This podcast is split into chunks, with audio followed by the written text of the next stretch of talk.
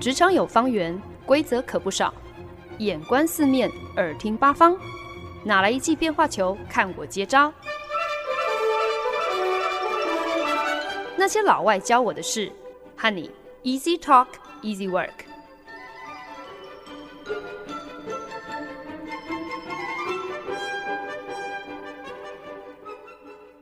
您现在收听的是《那些老外教我的事》，我是节目主持人焕恩。上个礼拜呢，在节目当中分享了我的一些职场笔记，那就有感而发，自己在职场竟然也打滚有十年了，于是就整理了一点自己的心得，分享了自己每每遇到职涯的抉择的时候，作为我的指南的四个原则，分别是：choose outside your comfort zone，choose people，choose to grow，choose to be helpful，not right。想说上个礼拜聊到的，可能都还是比较浅，可能甚至是比较理论的东西哦。那其实这四个面向，每一个应该都还能够做更多以及比较实际的分享。所以呢，今天的节目当中呢，就想要专门针对呃，choose outside your comfort zone，选择跳脱你的舒适圈这四个准则当中的其中这一个，以此为。呃，题目来跟大家聊一聊。那上个礼拜在节目当中呢，我有提到“跳脱舒适圈”这句话呢，其实呢这几年来应该就是很常听到嘛。而且呢，这句话不只适用于职场而已，也可以套用在我们对自己的生活态度。只是一如任何集人生智慧与大成的箴言哦，永远都是说的比做的容易太多了。那我就在想啊。跳脱舒适圈之所以那么难，它难就难在一，我们毕竟是惯性动物嘛，所以很多的行为，呃，还有身边的一些环境，一旦成为了我们习惯的常态，你要我们去做任何的改变、任何的调整，去推翻掉我们已经习以为常的这样子的一个习惯。那其实呢，都是很麻烦的，是很痛苦的。也因此呢，跳脱舒适圈难就难在二。有的时候呢，我们可能太舒适到根本就看不见，甚至是不愿意去看见自己的舒适圈的范围到底在哪里。所以你根本看不到说你的舒适圈它的尽头在何方。以职场的舒适圈来说呢，我们当然可以很具体的去定义哦。你可以从可能三个层面去思考哦。第一层级就是你的地理还有时空环境嘛，意思就是说你要跳脱舒适圈，你可以选择去换一个城市，或是换到一个新的国家工作。那第二个面上呢，就是你选择的产业。意思就是呢，你是不是勇于在不同产业之间做一个转换？那第三个面上就是，呃，可能是你选择的公司啊，还有职务内容啊，也就是说，你是不是愿意转职跳槽，进入到一个全新的企业文化，去尝试一份可能内容是跟你之前呃在做的工作有点不一样的一个新的职务。那虽然从一个策略师的角度来看，就是会很职业病的，好像什么东西都想要来搞一套 framework，搞一个什么可以帮助分类资讯的一个框架哦。但我自己其实是这样思考：什么叫做 choose outside your comfort zone，跳脱舒适圈这件事情哦？那就是怎么样子是跳脱舒适圈呢？好像无关。呃，你的产业别或者是你身处的时空环境，也不是真的是针对你是不是换到特定的公司哦。我觉得，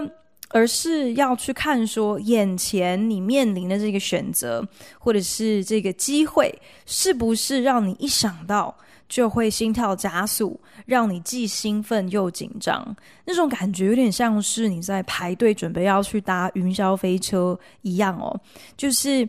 肚子里头好像你会觉得全部都纠结成一团了，可是并不是一个很讨厌或者是很难受的感觉，确实是有一些忐忑，没错，但是却不至于让你因为恐惧而就地石化了，可能反而更多的是觉得很期待、很振奋，虽然眼前面对的可能是你自己没有尝试过的，可是你浑身上下都有一种蓄势待发的能量，你等不及要证明给自己，也证明给身边的人看，说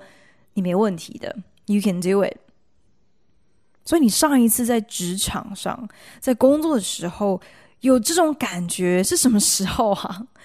不过有的时候真的可能。最困难的并不是选择坐上这个云霄飞车哦，反而是要鼓起勇气踏出那第一步，加入这个排队的队伍。这种时候，当然如果你能够有几个好朋友一起。那或许可以靠同侪的压力，然后就多挤出一点勇气，然后就可能半推半就的就呃加入队伍当中，等着去坐云霄飞车了嘛。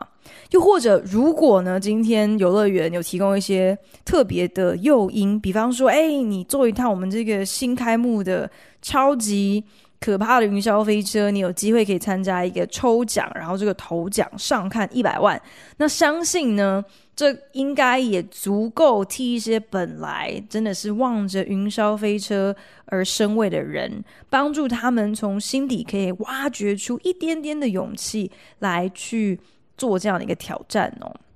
那说到跳脱舒适圈的诱因，虽然呢，呃，没有 一百万的头彩可以让你来抽哦，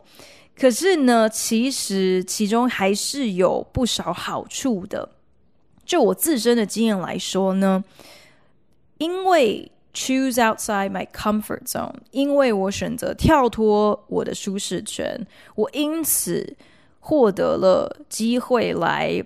reinvent myself，humble myself，and get to know myself。那这三件事情或者这三点，虽然不是一百万的诱因哦，可是呢，你却有。一个机会可以来重新定义自己，可以来谦卑自己，可以更多来认识自己。我觉得这也是一种收获吧。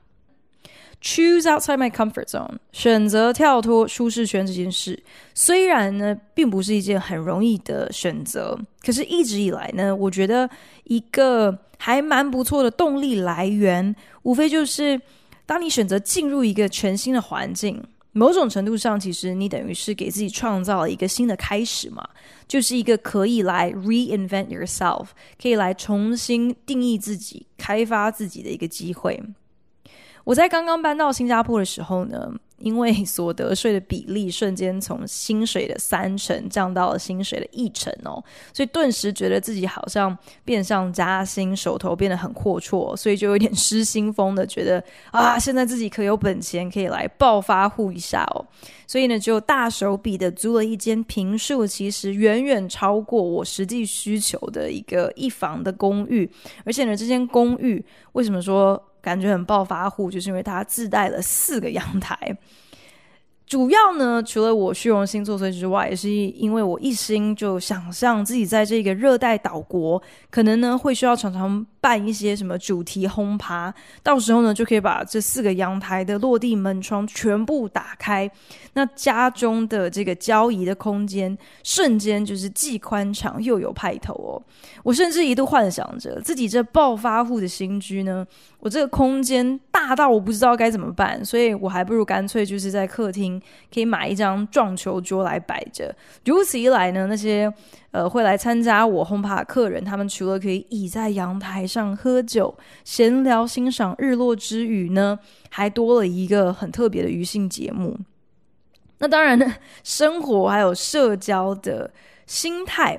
绝对是呃，进入到一个新环境的时候，是一个你可以来 reinvent yourself，来重新定义自己，来表现自己的一个一个方式啦。那在这边呢，顺带一提，就是上述我提到的这些幻想，包含就是什么举办主题轰趴啊、买撞球桌啊，这些到后来一个都没有发生。可见的呢。对于自己的这个 reinvention，这些重新定义或者是新开发，可能呃也不太能够跟最真实的自己违背太多，有太多的抵触吧。毕竟就是牛迁到新加坡还是牛喽，太大的一个变化，有的时候真的可能还是勉强不来的。在生活当中，或许你可能很难一夜之间就想办法让自己从壁花摇身一变成为什么社交蝴蝶女王哦。可是，在职场上有一些 reinvention，搞不好是相对容易而且相对有意义的。我研究所毕业后遇到的第一个老板。呃，是当时我们公司上下非常受青睐的一位绩效非常好的中阶主管。那他的秘密武器呢，就是他参加任何关键会议的时候，而且不管这场会议的主持人是不是他，他一定都有备而去。他的准备是做些什么样子的事情呢？就是他会先制作一份一页简报 （one pages），只有一页的篇幅，可是就能够非常有条理的呃整理勾勒出来。今天我们会议讨论的症结点是什么？而他考量的重点有哪些？以及他想要在会议当中提出来做讨论的建议是什么？等等等。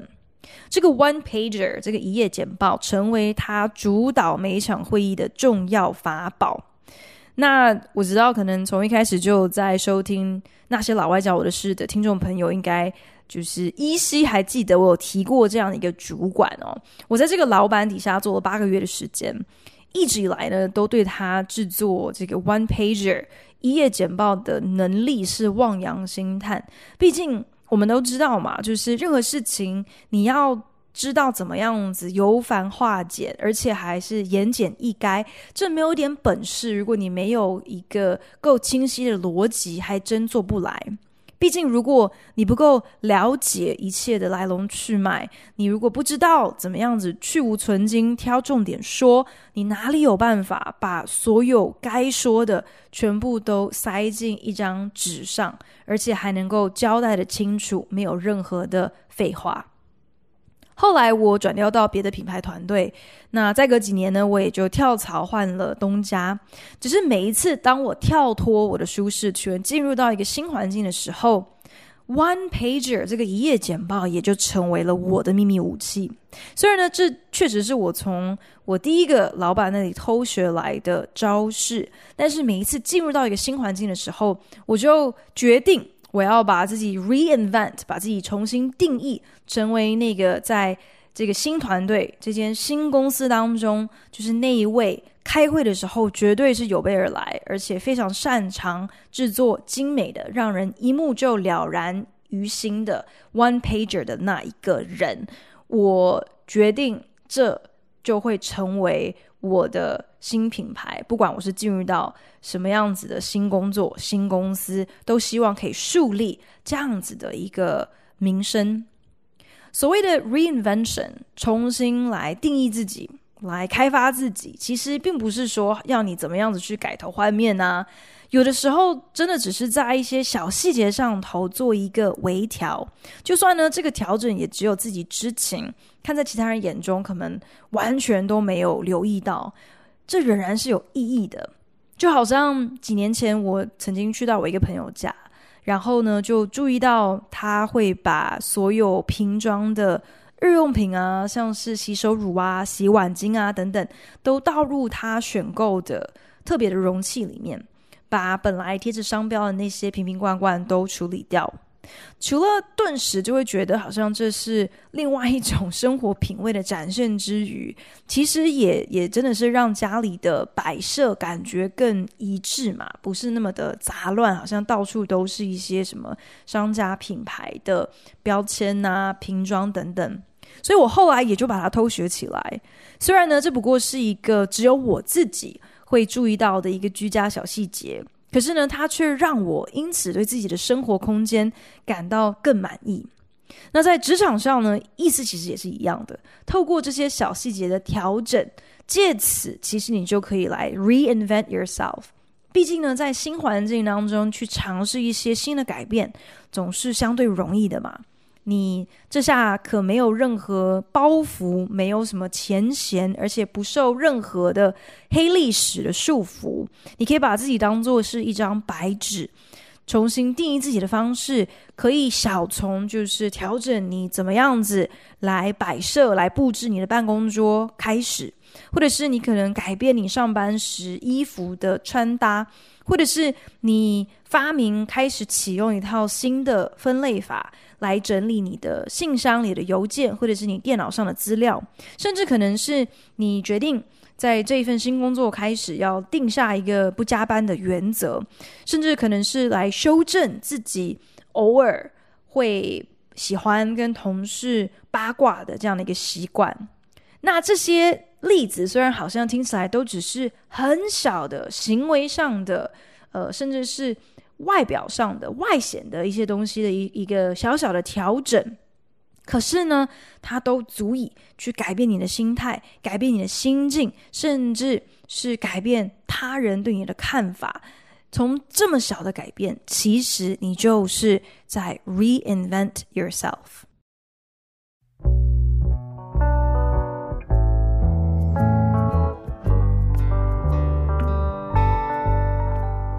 本节目由好家庭联盟网、台北 Bravo FM 九一点三、台中古典音乐台 FM 九七点七制作播出。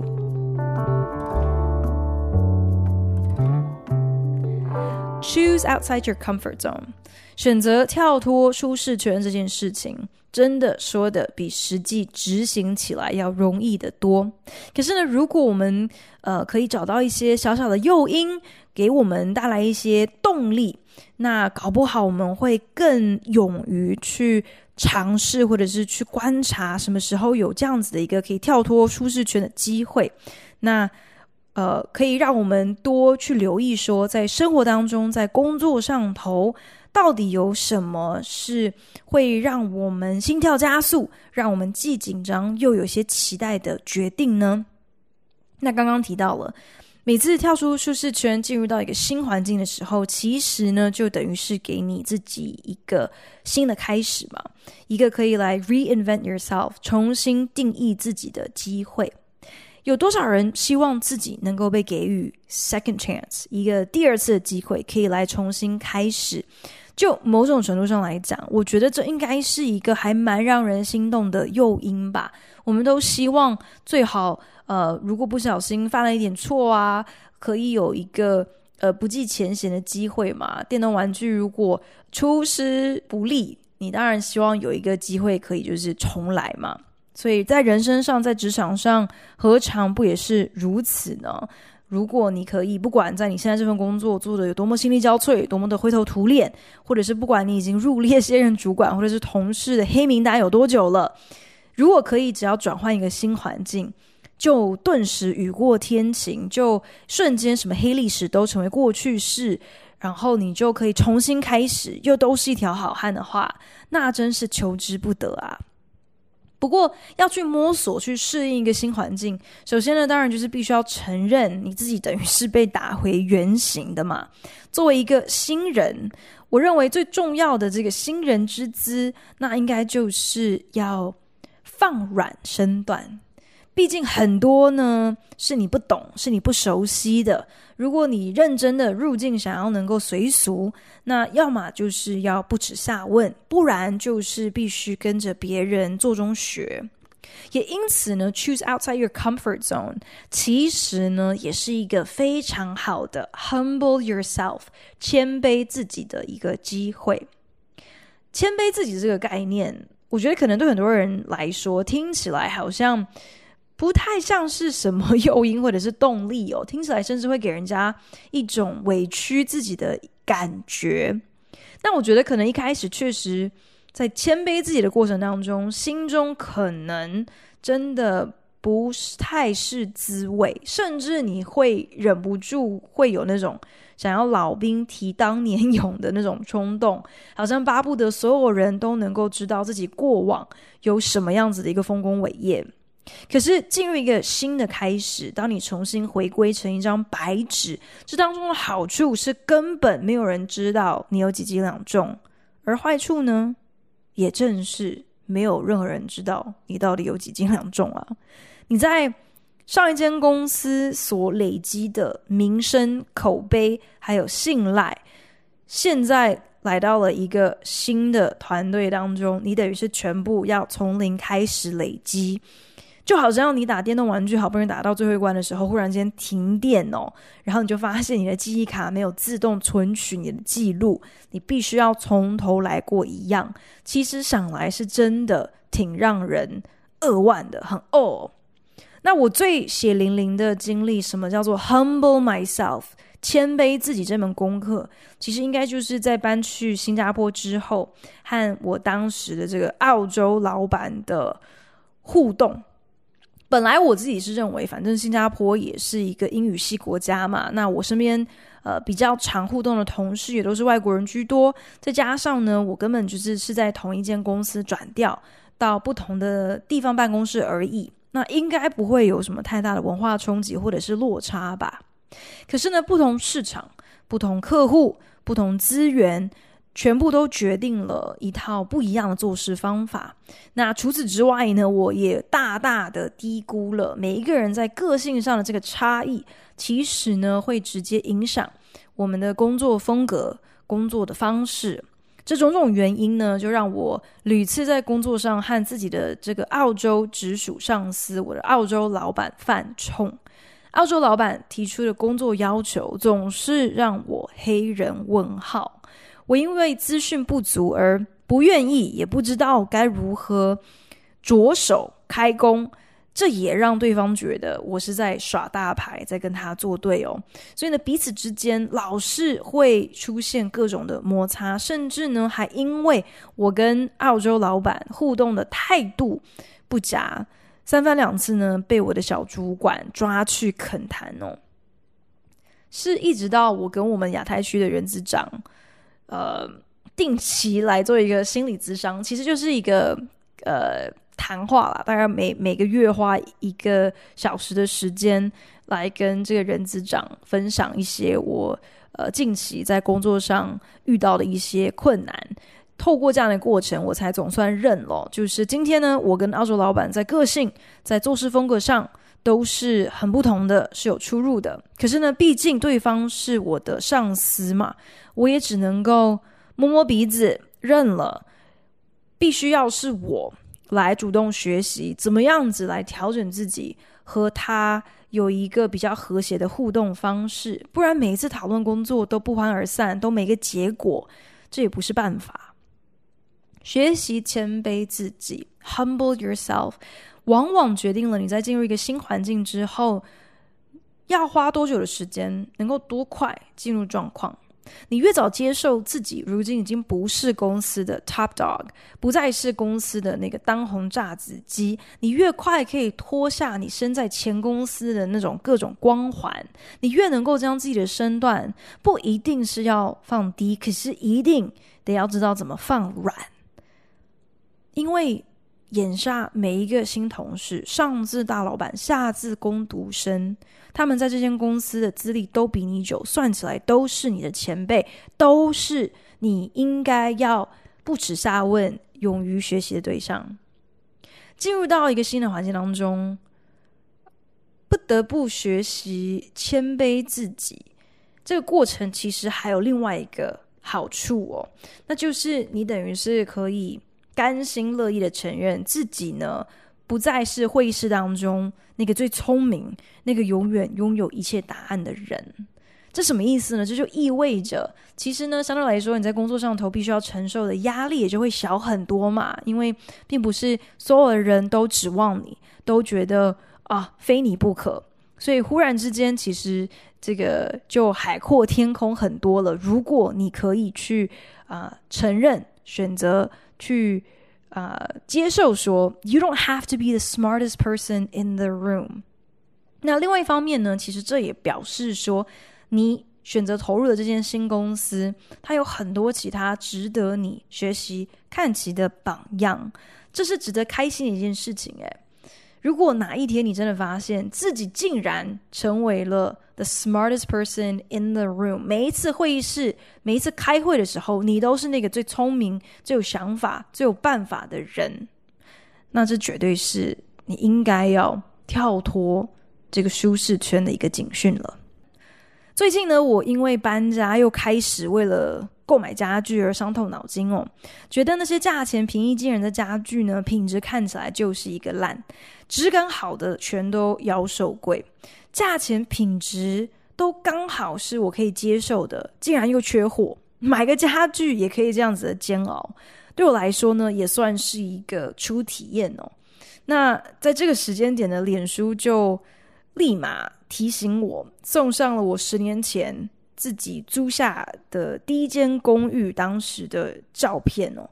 那当年的那间一房公寓其实坪数也不算小，可是呢，我研究所才刚毕业。就是一个非常无欲无求的人，所以基本上除了呃必需品，像是床垫啊、沙发啊、五斗柜啊这些是自掏腰包有花一点心思去买的。我的餐桌是同事友情赞助的恩典牌二手货哦。那整个家唯一的奢侈品大概就是电视，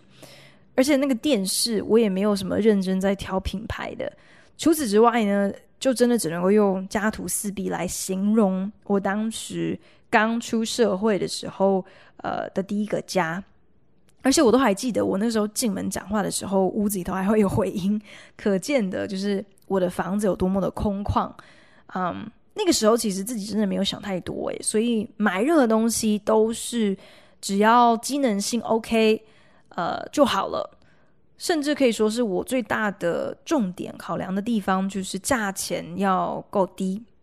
结果事隔十年，发现自己忽然之间好像转性，而且变得很讲究，竟然会开始在乎东西美不美观啊，有没有质感啊，颜色搭不搭啊，这些机能性以外的东西了。我在想，choose outside your comfort zone，再怎么难。都有仪式的价值。另外一个很重要的一个原因或者是诱因，其实呢，就是因为这也是一个可以让你更认识自己的机会，可以 get to know yourself 的机会。不是有一个说法，就是说，呃，一定要跟交往的对象出远门旅行，你这样子才能够见识到对方的真面目吗？就是要在很陌生的新环境。啊、甚至可能是语言不通的地方，遭遇到从未处理过的突发状况，可能是你护照掉了、钱包丢了、生病了、受伤了、迷路了，然后呢，在没有任何最熟悉的管道或者是可以信任的靠山之下，看看说对方会怎么反应，会怎么来处理眼前的这些问题，在这种时候，你才有机会在关键时刻看到对方的。关键本质，对方有多大的能耐？同样的道理，其实我觉得也蛮适用于我们自己啊。我刚刚拿买家具这件事情作为例子哦，可能直观上会觉得好像并不是很很贴切，可是我我真的自己都有点意外，我都没有想到自己其实呃有物欲如此高涨的。一面，那我对于生活的想象，对于品味的要求，我的需求的改变，十年前跟十年后会这样子的不一样。你当然可以说这是合理的嘛，因为我的年龄、我的薪资水平、我的收入都有改变，所以这当中应该是有一些呃直接的关联性的。可是你也可以这样说，这些东西的变化，甚至可以说是我个性上头的变化。可能多少也是因为我一而再、再而三的在转换环境，在跳脱舒适圈所被形塑出来、所带出来的一个影响，在全新的环境、在未知的状况当中，自己可能会出现什么样？可能连自己都没有见过的面貌呢？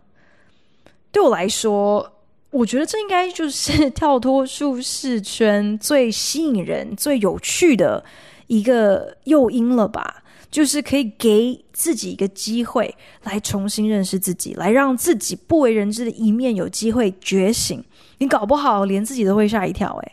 那有些人可能就会觉得说啊，这这叫做狗急跳墙啊，感觉不是一个什么好的事情，不是一个值得期待的事情哦。可是呢，我们如果往正面一点去想的话，这不是狗急跳墙，这叫做开发潜能。如果自己不为人知的那一面，连自己。都没有那么喜欢，那怎么办呢？哇，那真的就是更应该要好好把握，choose outside your comfort zone。因为你认识了自己的不同面上，你认识了自己的优缺点之后，你就会更知道要怎么样子来 reinvent yourself，怎么样子来重新来呃定义自己，如何不管在好的时候、坏的时候，你都能够拿出自己最自信、最喜欢的样子去面对。不过有的时候，Get to know yourself，认识自己真正的好处，其实我觉得也是学习去接受自己最真实的样子。我记得我刚出国念研究所的时候呢，其实曾经经历过蛮大的一个冲击感，觉得自己好像都快要不认得自己了。因为一直以来呢，我对自己的认知是觉得我应该是一个非常外向。呃，人缘非常好的一个人，但是在国外求学的那段日子当中，我总觉得说英文的自己跟说中文的自己，在和身边的人互动的时候，好像就哪里不一样了。我也说不太上来，这到底是完全可以归结是语言的差别呢，还是确实也是因为在不同的环境之下，面对不一样的刺激，所以我表现自己的方式也因此跟着。有所调整，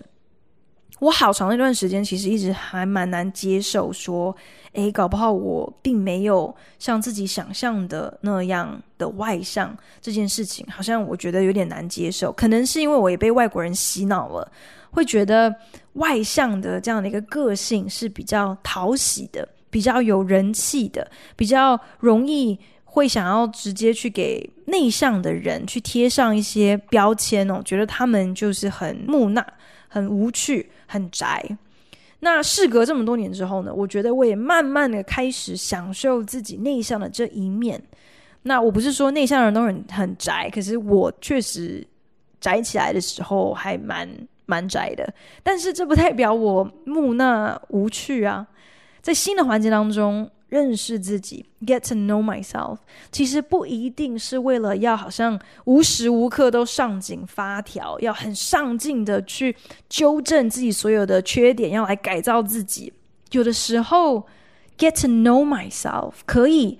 很纯粹的，就只是一个帮助自己学习、接受自己的过程而已。我觉得这也是一个很宝贵的收获。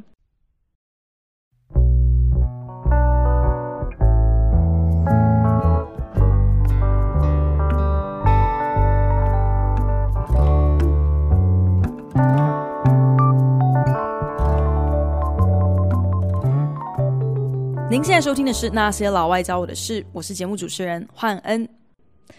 其实讲了这么多跳脱舒适圈的诱因啊、好处啊，提到如何能够在这个过程当中借机来 reinvent yourself，like humble yourself，get to know yourself。其实啊，在台湾的听众朋友们，你们现在已经切身的经历了这一切，至少有一个多月了。怎么说呢？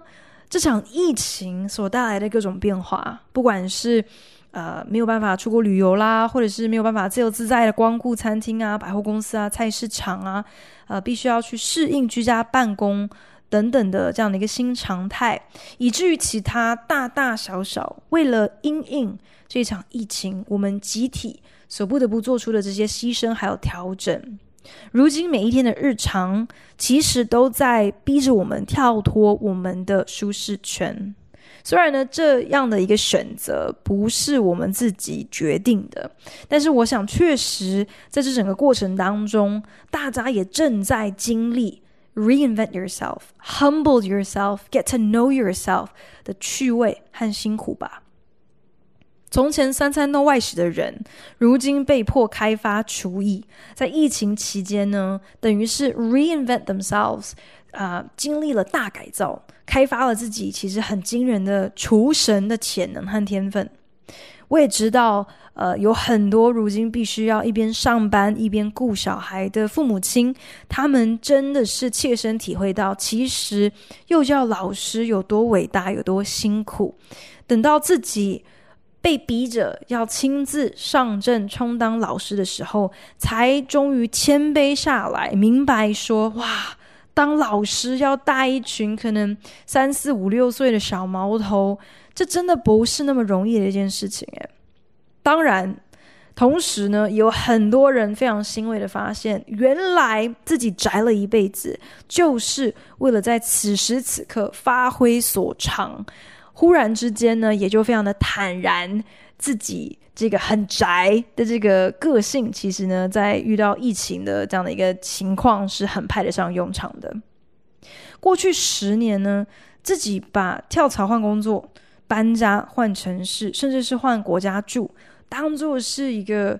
几乎是季节性的一个习惯动作，好像诶，时间差不多了，我就应该准备卷铺盖走人一样。乍看之下，可能会觉得哦，好像我还蛮擅长，就是 choose outside my comfort zone 的。不过其实呢，这几个礼拜在跟大家做这样子的分享的时候，我也同时有一些反思。或许其实呢，我的舒适圈就是不断的迁徙，反而是选择在一个地方生根定居，不管有多无聊，或者是多孤单，或者是多辛苦，我都坚定不移。搞不好，这对我来讲才是真正的会让我心跳加快，甚至是让我觉得紧张的，是我舒适圈之外的事情。有的时候呢，我也会检讨自己这么擅长出走，是不是其实只是在掩盖，甚至是在呃恶化，或是纵容我自己没有定性这件事情哦。毕竟要离开舒适圈。真的并不是说你非得要搬去一个新的城市，或是搬去一个新的国家吗。其实讲来讲去呢，choose outside your comfort zone，这个重点不是要去辩论说舒适圈的定义或者是范围，你的舒适圈是不是我的舒适圈，更不是要鼓励大家为了出走而出走。呃，搞不好你的出走纯粹就只是在逃避而已。然后我们就错把逃避，把它想成是在跳离舒适圈。其实，choose outside your comfort zone 对我来说的重点是，你就你就是在创造一个机会嘛，一个可以学习跟自己相处的机会，可以来 reinvent yourself，重新定义自己，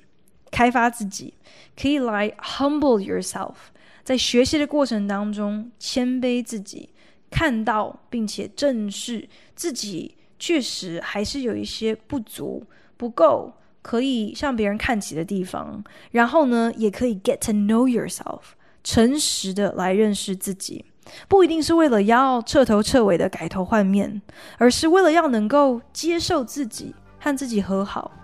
我在想，任何一个。能够让你我认真而诚实的来检视自己，来和自己相处的选择，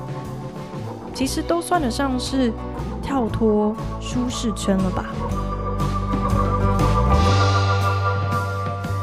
感谢您的收听，希望您听完这一集有一些收获。如果有任何建议，或是听完有什么样子的心得，都希望你可以在 Facebook 上搜寻那些老外教我的事，来跟我分享哦。对了。如果您是用 Apple Podcast 听这一集的话，请帮我评分五颗星或留言。如果您是用 Castbox、Spotify 等 APP 平台收听，也请你帮我分享给您的朋友。那我们就下一集再见喽，拜。